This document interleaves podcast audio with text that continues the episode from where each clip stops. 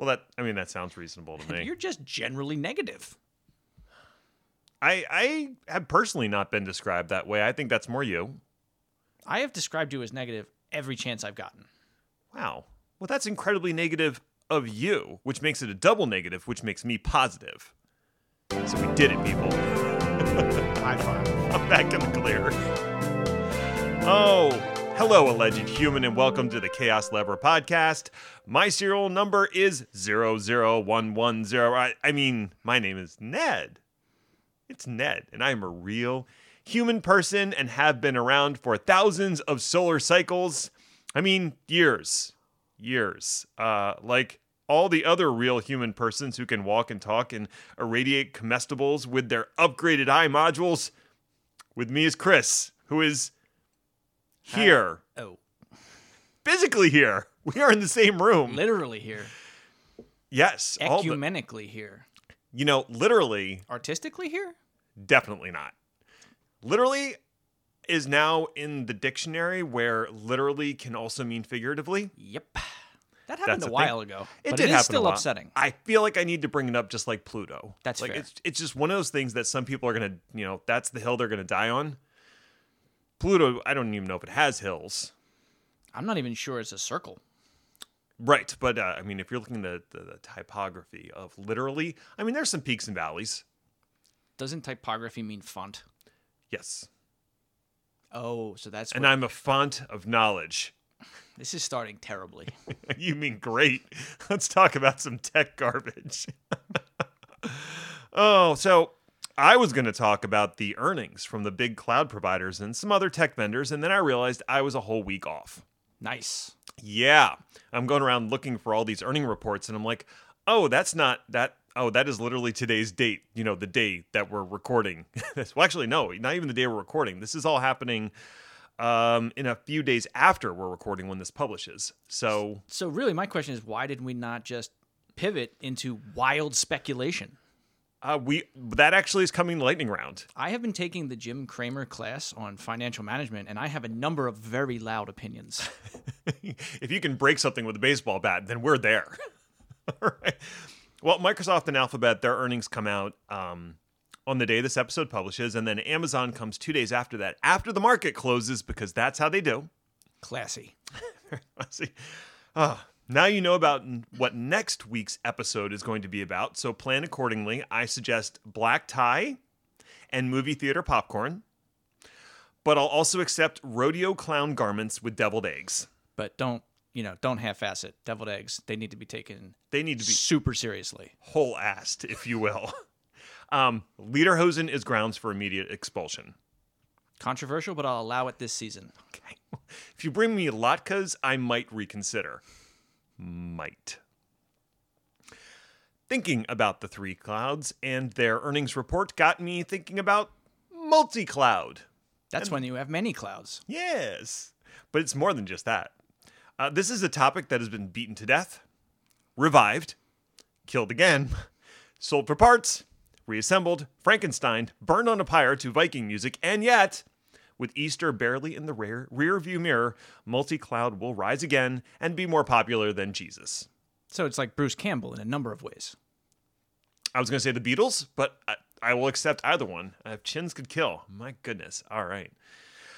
So, what is there new to say about multi cloud? Perhaps nothing, but I'm going to say things anyway.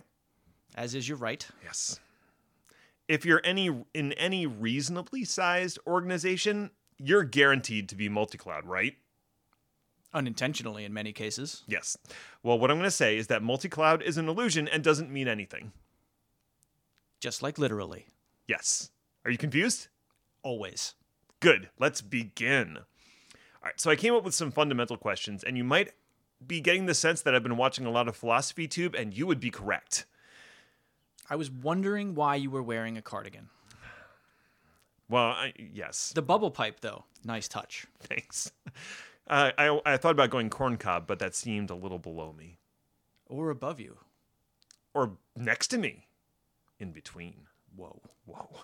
So, I wanted to address some fundamental questions about multi cloud, starting with When someone says they are using multi cloud, what do they actually mean by that? And we're going to spend a lot of time on that question because it actually informs the next two questions, which is when someone says that their product is multi cloud, what does that mean? And we'll round it out with is multi cloud a positive or negative thing? So here's the problem I have before we even start. Yes. Is my immediate answer to all three of those questions yes. is it depends. it does. But we're going to get into why and how it depends. Ah. Okay, so that that's my goal. Let's start with the first question. What does it mean for an organization to be multi-cloud? You would think that it simply means they are using cloud services from more than one vendor. Easy peasy, we're done. Hooray. That was a short episode. Go eat my kava bowl salad, whatever you ordered me. But wait, what does it mean to use a cloud service? So we're immediately into have you ever really looked at your hands territory? Not far up. I mean, they're all veiny, man. Um, well, mine are because genetics. But anyway, um, a good example. Uh, well, we can break cloud services into like three different models. We'll start with the SaaS model, which is basically running a an off-the-shelf application that is now hosted by somebody else. Gmail. Yeah, great example. Then there are in-house applications that are developed by your organization. So these are not off the shelf. These are ones that you have written yourself for whatever is important to your business there's some blurring of lines between the two SaaS and and you know writing your own. Salesforce.com is a good example. Someone someone in the uh, Pluralsight community has written several courses on Salesforce.com, which I thought was like what. And then she was making claims that it should be part of the developer and infrastructure track. And I'm like, what? And then I actually looked into it, and there is a whole robust infrastructure hosting and programming aspect of Salesforce.com that has nothing to do with CRM. Correct. And I was flummoxed and immediately backtracked on all of my strong opinions regarding that. But um, to, so to back up a little bit, a good example of an off-the-shelf application that most folks now consume in the SaaS model is Microsoft Exchange. And I know this because I used to be an Exchange administrator and later on, I worked at a consulting company doing Exchange upgrades. What I learned is that running Microsoft Exchange at any kind of scale requires a tremendous amount of knowledge around storage, compute, and networking, plus virtualization and systems design. And you can't forget your password. And that's all before you actually get to running Exchange itself. This is just the nuts and bolts. There's a database in there somewhere. Allegedly, it's a jet database. When Microsoft launched Exchange Online, I could not migrate fast enough. All that infrastructure I had to worry about became somebody else's problem, along with patching and running Exchange itself. Which is really the secret sauce. Yes. Because all of that complaining that you just did disappeared. Essentially, yes. I mean, it's all completely new complaining. But Oh, I'm, there's there's never any lack of things to complain about when it comes to Exchange. variety, after all, being the spice of life. It is. But the point is, there's really no value add to run Exchange or any of these other off the shelf applications on prem. And there's a tremendous downside in terms of cost and time. And that's what they call in the industry undifferentiated heavy lifting. Don't do it. No, you might sprain something. I did sprain something, mostly my back. Um, so if you're talking about multi-cloud and you mean using multiple SaaS platforms, then all you're really saying is that you're using multiple off-the-shelf applications. That's not new and it's not interesting. All businesses use multiple off-the-shelf applications to get their work done. That's not true. I use Exchange for literally. Oh, man. That's not true. I use Excel for literally everything. You know, I've seen some Excel things where I would believe it. There's a mini golf game in Excel. I don't know if you've ever seen it. Have seen it, set the record. Sure, you did. I mean, my own personal record, but Okay, it's well- still a record. If it's written down somewhere, then it's technically a record. Yes. You can see what I printed out on the refrigerator right now, sir. I'm impressed you spent the money to get it laser engraved. You know, things remembered, they they charge by the letter. I even had it autographed by Dave Excel himself. He's a hard man to get in touch with. You have to send him uh, a VLOOKUP. And all right, well, this is falling apart quickly. Moving on. So the fact that you're no longer hosting the infrastructure or managing the app directly are good things. Definitely. and the reason SaaS has exploded in the last 10 years. So let's move on to the other class of applications, which are applications you've developed yourself. Now, there's three possible interpretations of multi cloud in this case. Three. You could mean that you're running your apps in multiple clouds, with each app hosted by a single cloud provider. You could mean you're running the same apps in multiple cloud providers, or you could mean you've stretched components of a single app across multiple cloud providers. All three of these scenarios exist, and even though people like to crap on them, all three are valid for different scenarios. But like different quantities of validity. No, that's perfectly valid if you have a use case that requires stretching your app across two different cloud providers and it's legitimate and helps you make money, then it's okay. Fair enough. Okay. I still don't think it should be a 1 0 type of discussion, but fair enough. There's gray area and there's arguments to be made in favor of one design over the other, and that is what happens in the architecture design phase of an application. Which is what we in the business also refer to as the fun part.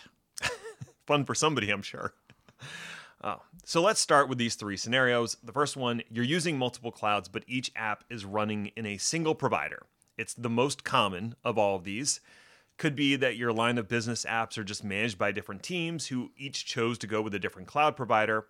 Or, as is very common, you have acquired or been acquired or merged with a company that hosted their apps in, say, AWS, and you're hosting all of your apps in Azure. Now that you're one entity, you are multi cloud. I've also seen, especially in this case, so one thing about Azure is that they've got Office 365. Mm-hmm. So a company could conceivably run all their Microsoft stuff in Office 365 and all of their applications in AWS. Right, but we're focusing on the scenario where these are in house apps and not worried about SaaS. So they didn't write Exchange? Well, I mean, Microsoft wrote Exchange. No, they didn't. Talk to Jim Exchange and you will find out. So, what are the operational concerns with this first scenario? First, there is the question of inter app communication. When everything was in the same data center back in the old dark days, apps could talk to each other with minimal latency and there were no um, egress charges. Important to remember for cost management. like just a little bit. That's no longer the case when you have apps in multiple cloud providers or even multiple regions of the same cloud provider or even multiple availability zones of the same cloud provider in some cases. Your mileage may vary depending on the cloud provider. Right. So ideally, you'd like to ch- group apps that are chatty with each other in the same region, same provider, if pro- if possible. But otherwise, what we have is fundamentally a networking challenge. I need app A to talk to app B. And that's a challenge that is pretty simple to solve. Before cloud, lots of organizations had multiple data centers, which is not really all that different from multiple clouds from a networking perspective. You put together a wide area network with something like MPLS and moved on your merry way. And then MPLS broke, and everyone blamed everyone else. The network team, of course, was already on vacation. That's right. So you put a ticket in Jira, which is also down. Ooh, topical humor. Bam, got him. All right. So if this is your challenge, the thing that you had to solve, it was solved way before multi cloud became the buzzword du jour. The other operational concern is the different administrative and monitoring models from each public cloud provider. Again, this challenge is not new. It's just a different flavor of a problem we've had forever. I hearken it back to the great divide between Linux and Windows teams at any organization I've ever consulted with. Yeah, I mean, that's pretty normal. The Linux people know what they're doing, and the Windows team is also employed. They like clicky ops. I say this with love and as someone who is a Windows administrator. Uh, So, I mean, fundamentally, each team had their own administrative model and set of tools they like to use. When you migrate to the cloud, Those tools, they might get replaced with the native tools of the cloud of your choice, but the challenge is essentially the same. This is a problem that existed before multi cloud, was never fully solved, and never will be. Amen. Okay, so that's scenario one. Scenario two, where you are running the same app across multiple clouds. Now, that introduces a new wrinkle that wasn't there before. In our first scenario, the individual app teams and their ops support were still restricted to a single cloud provider. They didn't need to have multi cloud knowledge to run their application. If the app was in Azure and the team knew how to operate applications in Azure, they were good to go. Good job, team. You get a pat on the back, gold star. There's lots of gold stars in Azure. I don't know if you've seen them. Can't tell if you're kidding or not. No one can. now we have an app that is running in both AWS and Azure, and eh, maybe GCP. Who knows? And the team supporting the app needs to know both clouds. Is there a situation similar to this pre multi cloud? I think you can guess. No. You're wrong. Ah. the answer, of course, is yes. Imagine you are running two instances of an application, one in data center A and the other in data center B. Data center A has all Hewlett Packard Enterprise Compute, EMC storage, and Cisco networking. Data Center B was part of an acquisition and uses Dell Compute, NetApp storage, and Extreme Networking. The brand, not the networking isn't that extreme. Right. You don't have like blonde tips. It's not it's not chugging, you know, Mountain Dew Code Red and eating uh, what are those disgusting rolled up chips that have way too much seasoning on them. Not important. Moving on. You're on. absolutely on your own on this one. Okay. They're Fuego. That's all I know. All right. So both data centers are also running VMware for the virtualization platform. Well, guess what? 99% of virtualized applications are not going to give a rat's ass about what hardware they're running on because VMware is hiding that part from them. So, your operational teams responsible for the infrastructure need to present similar performance profiles and abstractions to VMware. But for the application owners, they can mostly not care. Give them a fleet of VMs in each data center and let them do their thing. Right. And this is where you would have localized systems teams. Right. Yes, I can handle setting up the operating system, connecting it to the SAN, making it available to VMware. Then it's the application team's problem. Exactly. So the app team just puts in a ticket I need a VM with this performance characteristics, this storage profile. The machine is generated by the operational team, or maybe they even have some fancy automation setup, and the app team does not care because they get the machine they need. That was the brilliant thing about VMware. Multi cloud is basically the same problem, but now your operation teams aren't managing hardware, they're managing APIs. Assuming you're sticking to common IaaS components or using containers, again, the app team doesn't really need to care about the platform. You have a platform team, and they do the hard work of presenting a common abstraction layer. Aiding in this effort is the rise of Kubernetes and managing all the K8s options in the public cloud providers. So that becomes the platform team's problem. They just need to present a common version of Kubernetes across the various clouds you might be consuming. You can think of it as VMware in the cloud, although VMware might want a word with me about that. I, I hear distant knocking. I'm going to ignore it. So here's an abstraction layer that is 99% equivalent across the clouds, and where it's different, that is the platform team's problem to ease the app team's pain. But the same idea is that 1% interaction is minimal and not constant. Right. There's always going to be that one weird app that does care about the hardware, that's demanding that you give it in the old VMware days like an RDM. So Oracle.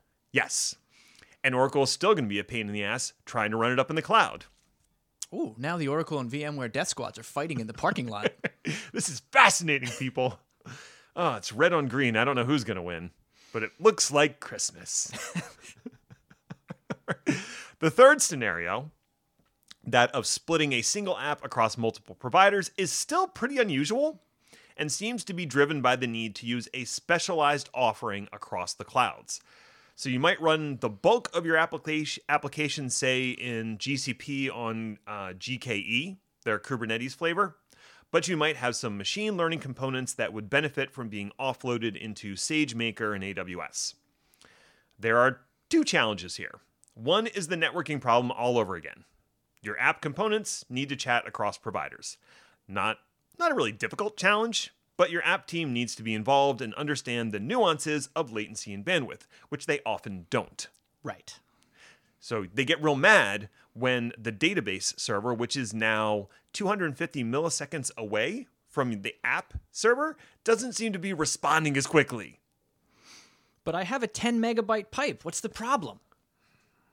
And we all hold our head in our hands and cry a little bit.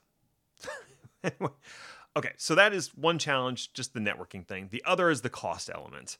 Moving data sets around the public cloud providers is not going to be cheap since each one charges egress fees. The second challenge is the fact that the app team has broken out of the platform team's abstractions now, and now the app team needs to be well versed in how the cloud providers work. Is any of this new? Eh, not really. I've seen similar situations where there was a HPC cluster in one data center and an application that needed to leverage it in another. Same networking challenges, same application development challenges.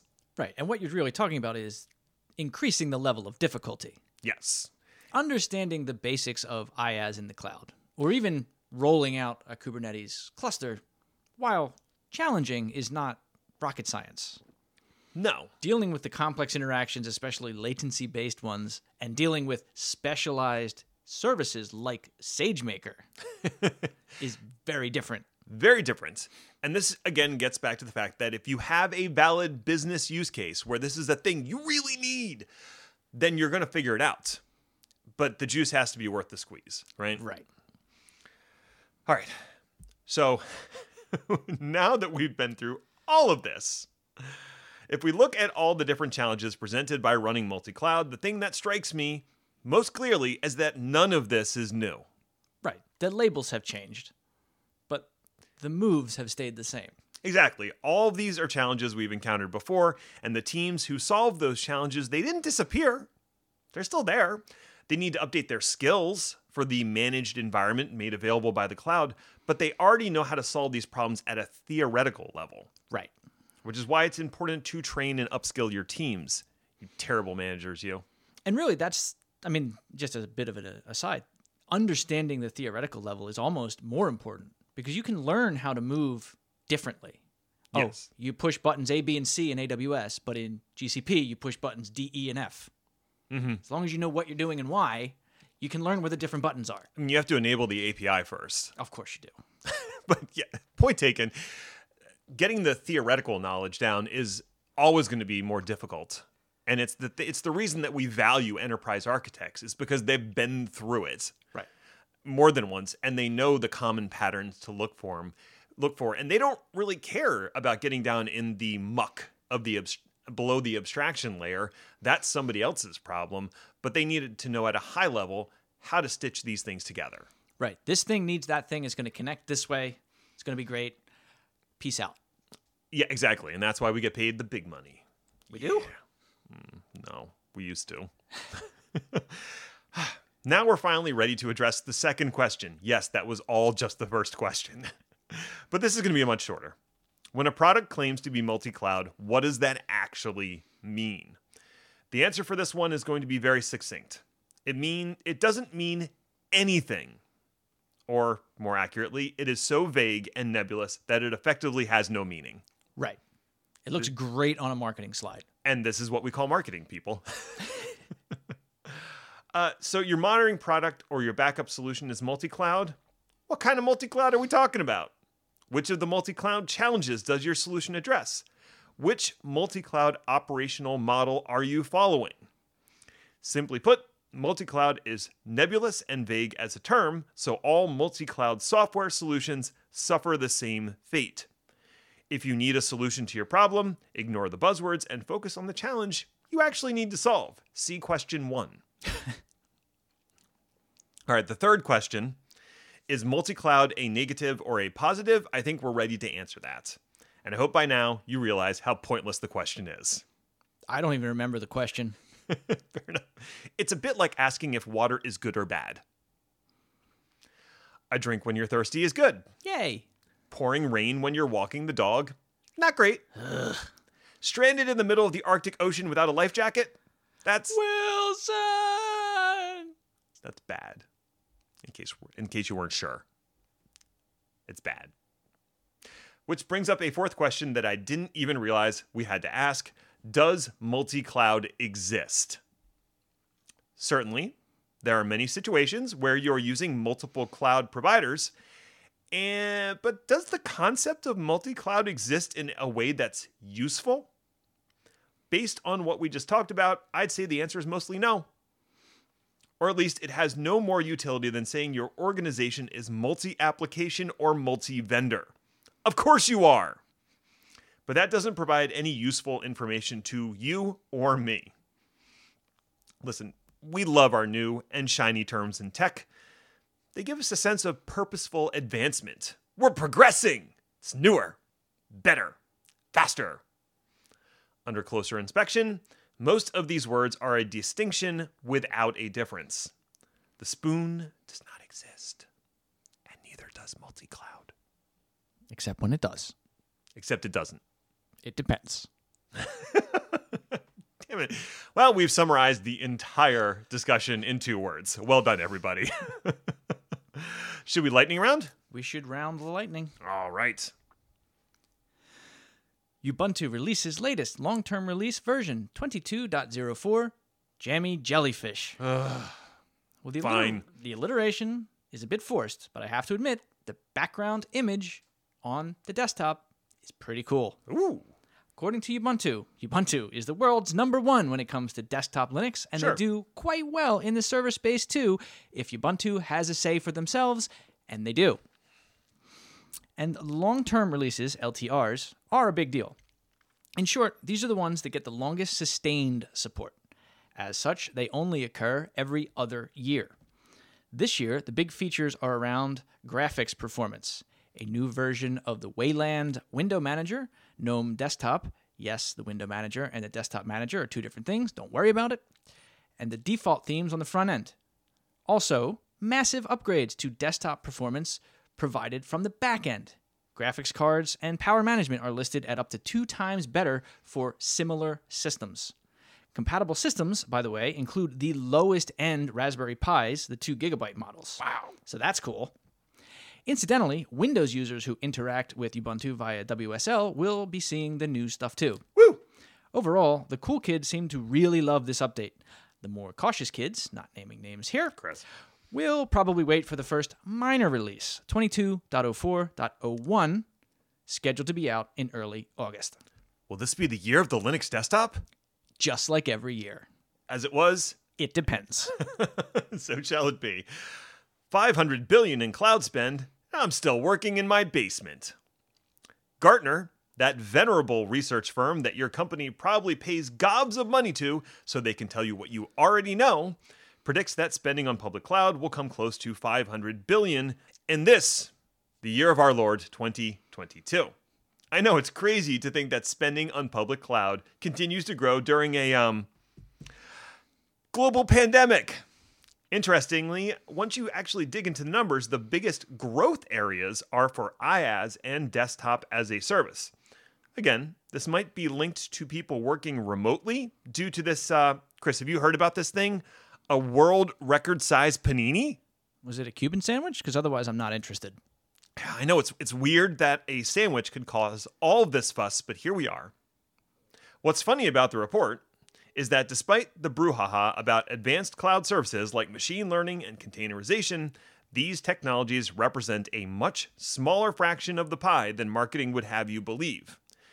King of the hill, and given our earlier discussion of multi cloud, this shouldn't surprise anyone, is SaaS. IaaS is a distant second, with PaaS claiming bronze. My main takeaway is that while cloud spending is increasing, the focus continues to be an outsourcing of undifferentiated services to a SaaS provider. If you're not running EKS with machine learning on AWS backed by Lambda, Lambda and RDS for 90% of your apps today, don't worry, you're in good company. I mean, that's how I schedule my Roomba. So Of course. Apple released Thunderbird. Thunderbird. Thunderbird. Thunderbird. Apple has gotten into the car industry, which is probably going to be a headline in like two years. Anyway, Apple released Thunderbolt 4 cables while USB C quietly wept. okay, so I know everyone's just dying to have a deep dive on computer cables, but since this is the lightning round, I'm going to have to keep it short. Thunderbolt is Apple's juiced up version of USB C. It uses the same connector, but it does more things. Thunderbolt 4 came out and does even more more things. Trouble is that doing more more things means you need more more power, especially at a distance. Distance, in this case, being defined as approximately 2 feet, when a passive cable will no longer cut it and everything gets way more expensive. Because of course it does. And no pun intended, you have to keep your wires from being crossed. Signal amplifiers, gold and silver wrapped individual cables and pins, literally baking microcontrollers into the cable's lead to do signal reconstruction and more dustproofing than the plastic on your grandmother's couch. This leads to bonkers cables that can do things like transfer 100 watts of power, daisy chain 4K monitors, and maintain data transfer of 40 gigs per second without burning your house down. All for the low, low price of, oh dear, $159 for the 3 meter cable. I did hear that Monster is putting out a version in purple, though, that is $500, and that one comes with rust proofing. Damn it, I was going to make a monster cable joke and you beat me to it. Oh, I definitely bought monster cables when I was like 13 from Circuit City. You bought them before you got here. Don't lie to the people. Fine. Hollowcore is not a new EDM genre for nihilists. Boots and pants and boots and pants and boots and pants and Nietzsche, Nietzsche, Nietzsche, Nietzsche, Nietzsche. Comcast is trying to increase the available bandwidth on their fiber backhauls by introducing Hollowcore fiber, which is based on the simple fact that light travels faster through air than glass. Working with their Hollowcore project partner Luminicity, nope, Luminicity Keep Was- going. You're almost there. Was Lum- Lumensity taken because it's a lot easier to say. They were able to deliver 400 gigabits per second over a 40 kilometer connection in our hometown of Philadelphia. You wouldn't think that glass would slow down the speed of light, but it does. Light traveling through glass in fiber cable is about 50% slower than light traveling through air. By having air channels embedded in their fiber cables, the latency of signals traveling through the medium is reduced by about 47%. Lumenisity is also working with BT in the UK to bring Hollowcore to their infrastructure. The company is targeting data centers, financial companies, and cell tower operators in the short term. Longer term, the goal is to bring symmetric 10 gigabit per second speeds to the masses by replacing existing fiber with Hollowcore. 10G to my house? I might switch to Comcast for that. But probably not. You know, because they're awful. The government's Hack the DHS program bears significantly buggy fruit. From the unnecessarily gross metaphor department, the Department of Homeland Security opened a public bug hunting program in December of 2021, which offered between $500 and $5,000 bonuses for identified bugs. This follows in the success of bug bounty programs by private companies such as Microsoft and Google. This week, Hack the DHS program announced its current results, and they are quite resulty. 450 researchers have identified 122 vulnerabilities, 27 of those being rated as critical. Hmm. Some of these bugs were, of course, associated with the Log4j bug, and it's highly likely that many, if not all of them, would have gone undetected and thus unpatched otherwise. The vulnerabilities have since been patched, thus protecting DHS from a wide variety of hacks. So, this is a project that is yet another example of how security needs to be aggressively public. Hopefully, next on the government's docket, an open source program to identify and weed out all the other hacks that trouble it. You know, the ones that run for public office. Heyo! Boom, got him. That's really going to be the fly in their ointment. Hey, speaking of which, waiter, there's a fly in my Consul service. Courtesy of the SRE Weekly blog comes this tale of using HashiCorp's Consul at scale to track services running globally on the Fly.io services. For those not familiar with Fly.io, they offer the ability to run containers as Firecracker VMs across the world with built in CDN and global load balancing. They maintain edge routing to ensure requests are sent to the closest available instance of a customer service, and do so in the face of constantly changing network health, node health, and instance health. They selected Consul to assist with the tracking of service health across their locations, but they began to run into limitations on how Consul is structured and how the API is written. The initial answer was to adopt software shims to mitigate the problems. The longer solution was to replace some of Consul's functionality with totally new software, some of which was written internally. The story is one of a company stretching its technology to the limit and trying to adapt on the fly when they exceeded those limits and the tech broke.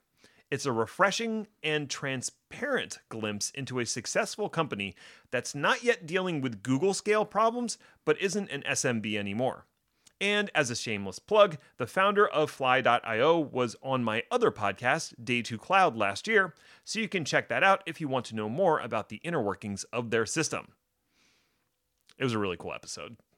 They're I didn't listen. Of course you didn't. They're doing some really neat things with IPv6 to give every single tenant their own address space Nice. because you can do that because IPv6 is preposterously huge. Infinite. I mean, it might as huge. fine, fine, I would like a trillion addresses, please. sold, Nice. twenty cents. Too expensive. Hey, well, thanks for listening or something. I guess you found it worthwhile enough if you made it all the way to the end. So, congratulations to you, friend. You accomplished something today. Now you can go sit on the couch, eat a chili dog, and play Battletoads for the rest of the day. Good luck on that speed cycle level. I hope you kept your Game Genie around. You can find me or Chris on Twitter at Ned1313 and at Hayner80 respectively, or follow the show if that's the kind of thing you're into. It's chaos underscore lever. You weirdo. Show notes are available at chaoslever.com if you like reading things, which you shouldn't. Podcasts, once again, for another week, continue to be better than reading in every conceivable possible way. Literally. We'll be back next week to see what fresh hell is upon us. Ta ta for now.